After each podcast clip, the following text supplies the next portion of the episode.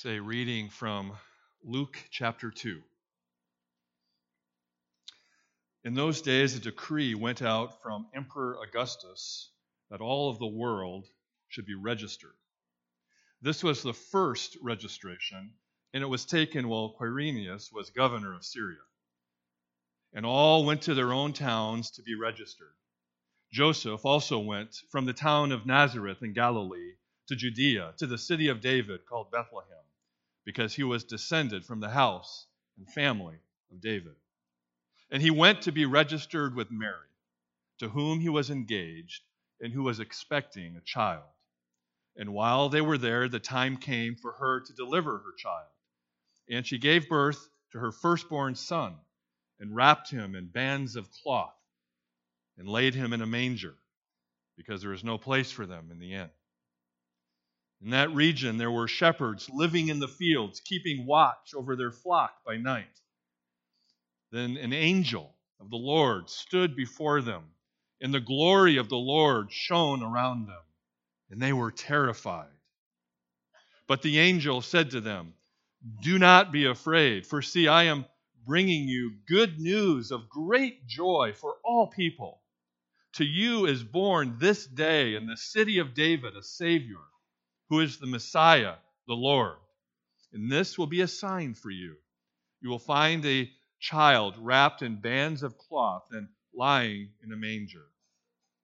and suddenly there was with the angel a, a multitude of the heavenly host praising God and saying, Glory to God in the highest, and on earth peace among those whom he favors.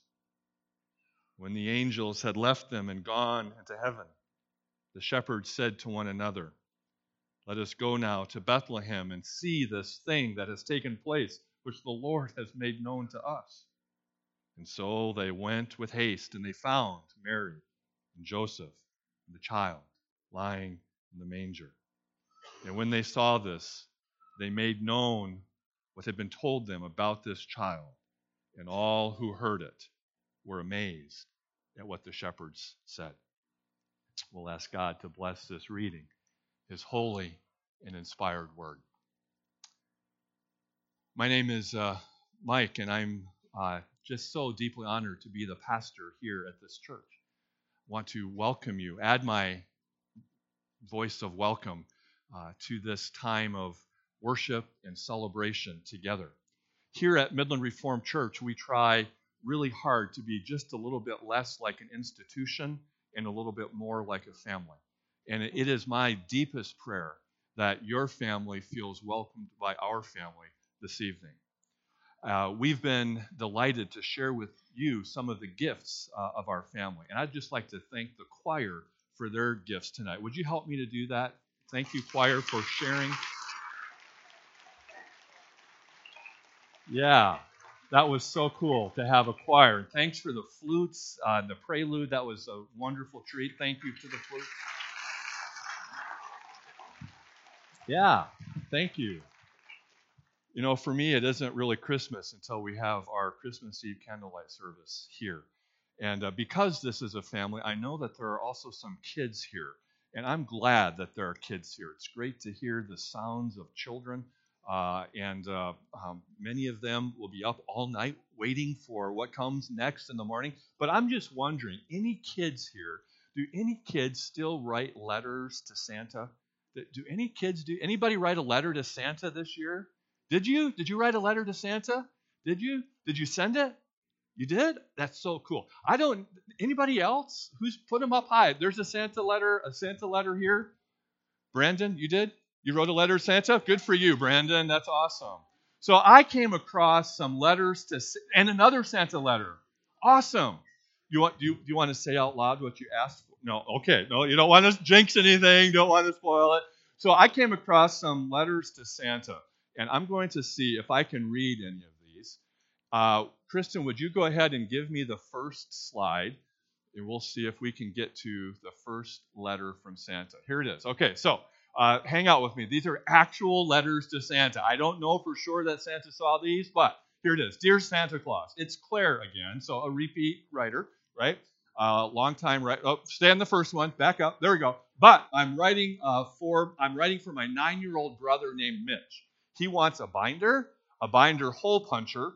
Parenthetically, I want a hole puncher too, and then and a skateboard. And then parents like, but don't give him the skateboard. Uh, Mitch is very kind-hearted, but he has a bad temper, and he also writes messy and doesn't like to read. Goodbye. So right? So I don't know if that helps or hurts the cause of the skateboard, but okay, the next one, next letter to Santa. This one uh, is is more uh, functional, right? Please text my dad. He has my whole list. I love you. XO XO XO. Okay, right? So straight to the point. You can get the information that you need. The next letter to Santa. Dear Santa, I'm Devin. I would like to know, and this this is sort of an existential guy, right? Existential question. I like to know, are you real? right? I believe, but my friends don't. So, can you give me a signed picture of you and Mrs. Claus or something else? Please uh, send back a bell from your sled and your picture. Oh, besides, are you really fat? Or do you diet, right? Please answer all of these requests above and write me a letter back, right? So, right, he's he's going for the heart of the matter. Is this guy real? Next one think we have, okay, this one is from Lucy. This year, please give me a big fat bank account and a slim body, and please don't mix those two up like you did last year. Okay, next one.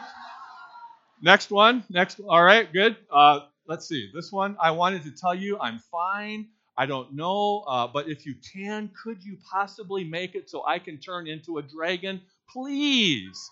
Right? I mean, it's just dripping, right? Just begging, please make me a dragon. Or fallback plan, or a pet dragon, one will do, um, would, would do. Either one will do.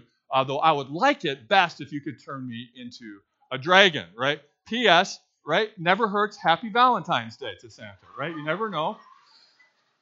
All right, and I think this is the last one. Now, this one's a little gruesome, so if you need to turn your heads away, um, dear Santa, I have Rudolph.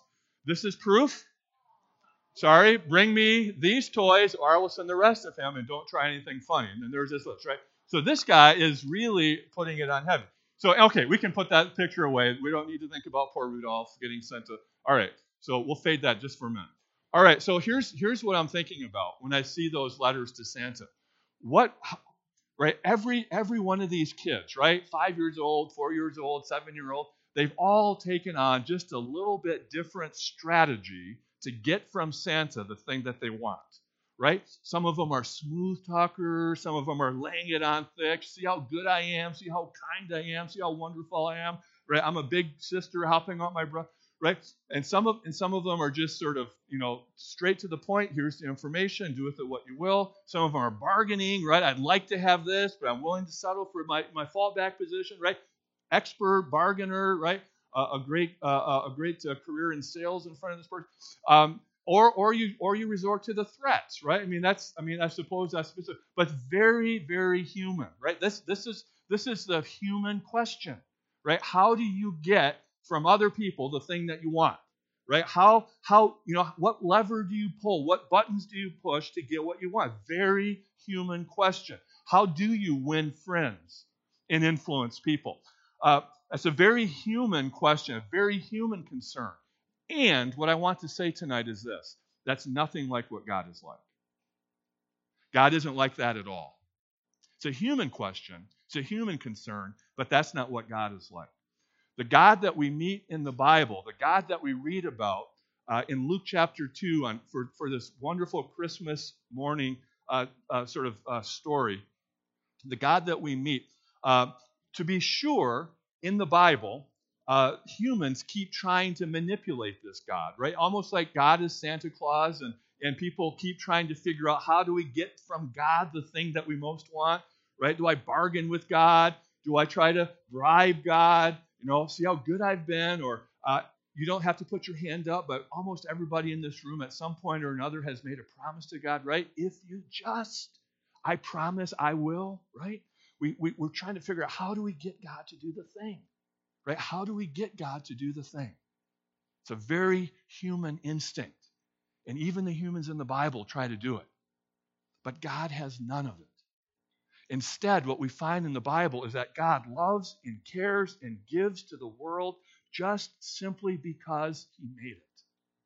The psalmist says, The whole earth is the Lord's and the fullness thereof. In other words, everything in it belongs to God. And if you go to the most famous chapter in the Bible, what does it say? In John's chap- John chapter 3, it says that God loved the cosmos, and so he gave.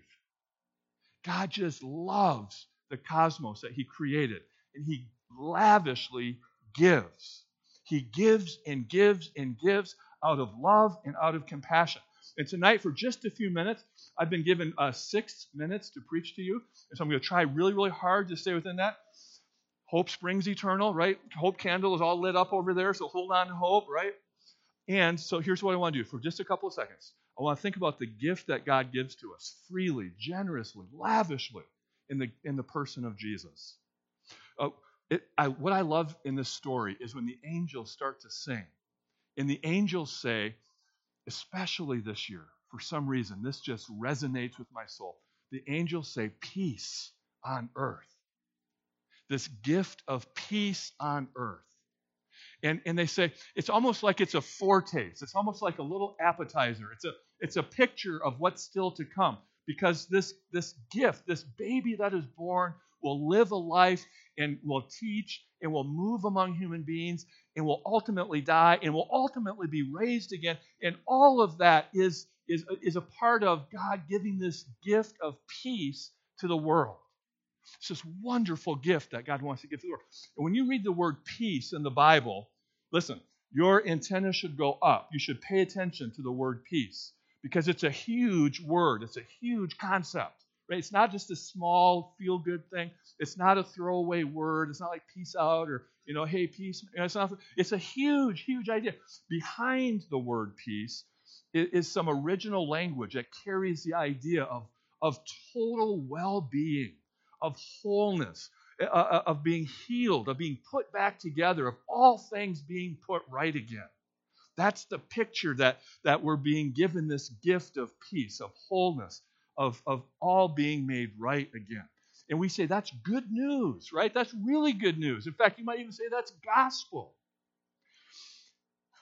Sometimes we use the word gospel and we make it really small. Sometimes the gospel that we talk about is just simply too small, it's too narrow. It's focused on only a very small piece of the picture. Well, we say uh, that the gift that God gives us in Jesus is the idea that someday when we die, we can go to heaven. And I want to say that's true as far as it goes, but it's only a small, tiny, tiny little part of the picture. It's only a small, tiny little part of the gift that, that God wants to give to us tonight. Uh, saying that when I die, I can go to heaven someday, uh, uh, it, it, it, can be hard for us to connect with that as though it's good news, right? Uh, it's sort of like having a college savings account right? When our when our when our kids were first born, right? I mean, in utero, right? There, we started these solid these uh, college savings accounts, and so for Christmas, right? Uh, year one, for birthday, year one, year two, year three, five years old. Here's a check. It's going to go into your college savings account, right? And and Tammy and I are like, yes, that's so cool. That's so valuable. What a wonderful gift that is, right? It's an investment.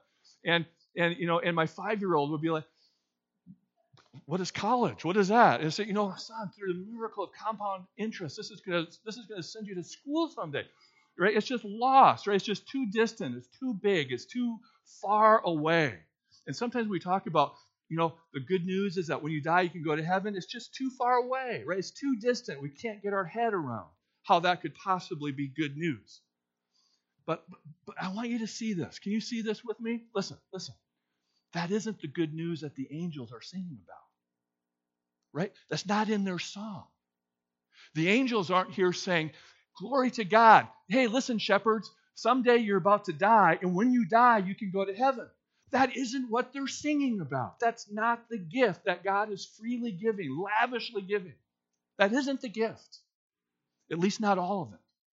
What's the gift? This is what he's what they sing. They say peace on earth, wholeness on earth, everything put right again on earth.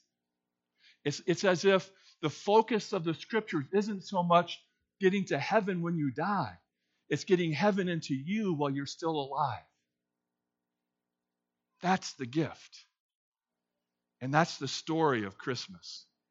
you can have peace on earth today. Now, it, okay, I'm going to go over six minutes. Sorry. I'm, that's just going to happen, right? Blow out the hope candle. No more, right? No more hope. Listen, you can have peace today. And you're going to say, yeah, right. Right? If you're a thinking, sentient being, you're going to say, yeah, right. Look around. Right? Where's the peace? How, how could you possibly say, Pete, we live in a culture, we live in a time that's more polarized, it's more divided, it's more angry than ever before. Right? Just look at the bitter partisanship in our politics right now. Right? It's not just that we have disagreements, but frankly, we have hatred. We've weaponized our words. We have anything but peace.